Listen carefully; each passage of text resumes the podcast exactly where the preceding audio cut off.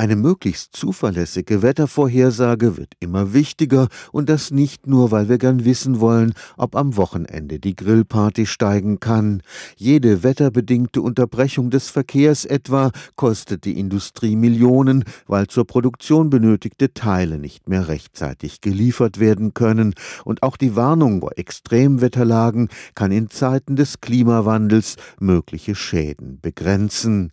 Meteorologen in Karlsruhe, München und Mainz haben sich deshalb vorgenommen, Wettervorhersagen entscheidend zu verbessern. Für Professor Peter Knippertz vom Institut für Metrologie und Klimaforschung des Karlsruher Instituts für Technologie ist die klassische Wettervorhersage etwas ins Hintertreffen geraten. Das Hauptaugenmerk galt in den vergangenen Jahrzehnten der Erforschung des Klimawandels.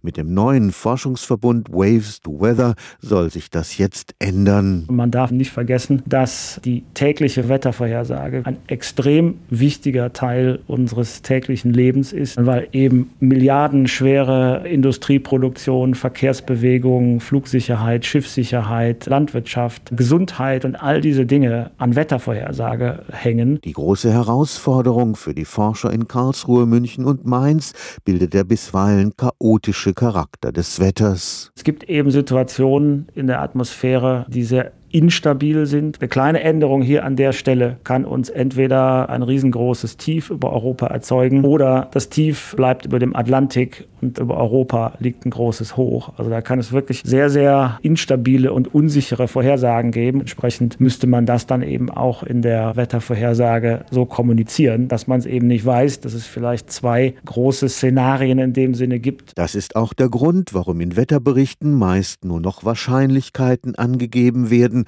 zum Beispiel nach dem Muster, die Regenwahrscheinlichkeit liegt bei 10 Prozent. Diese eigentlich probabilistische Herangehensweise hat das ganze Problem deutlich verkompliziert. Und wir arbeiten also in diesem neuen Sonderforschungsbereich jetzt verstärkt mit Mathematikern und mit Informatikern zusammen, weil durch diese zusätzliche Dimension der, sagen wir mal, Unsicherheit viel, viel mehr Daten erzeugt werden, die viel, viel schwieriger grafisch darzustellen sind und viel, viel schwieriger einfach mathematisch zu fassen sind. Stefan Fuchs, Karlsruher Institut für Technologie